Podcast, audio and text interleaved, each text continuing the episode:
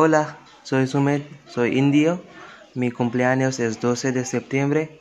Hoy te voy a contar sobre mi rutina diaria. Siempre me levanto a las 7 de la mañana. Después me cepillo los dientes con Colgate. Me lavo el pelo dos veces por semana, los miércoles y los domingos. Me gusta lavar el pelo con un champú de aloe vera. Después bebo una taza de té. Diariamente estudio a las 2 de la tarde, pero no estudié hoy porque estaba durmiendo. Por lo tanto, acabo de terminar mi trabajo de estudiar.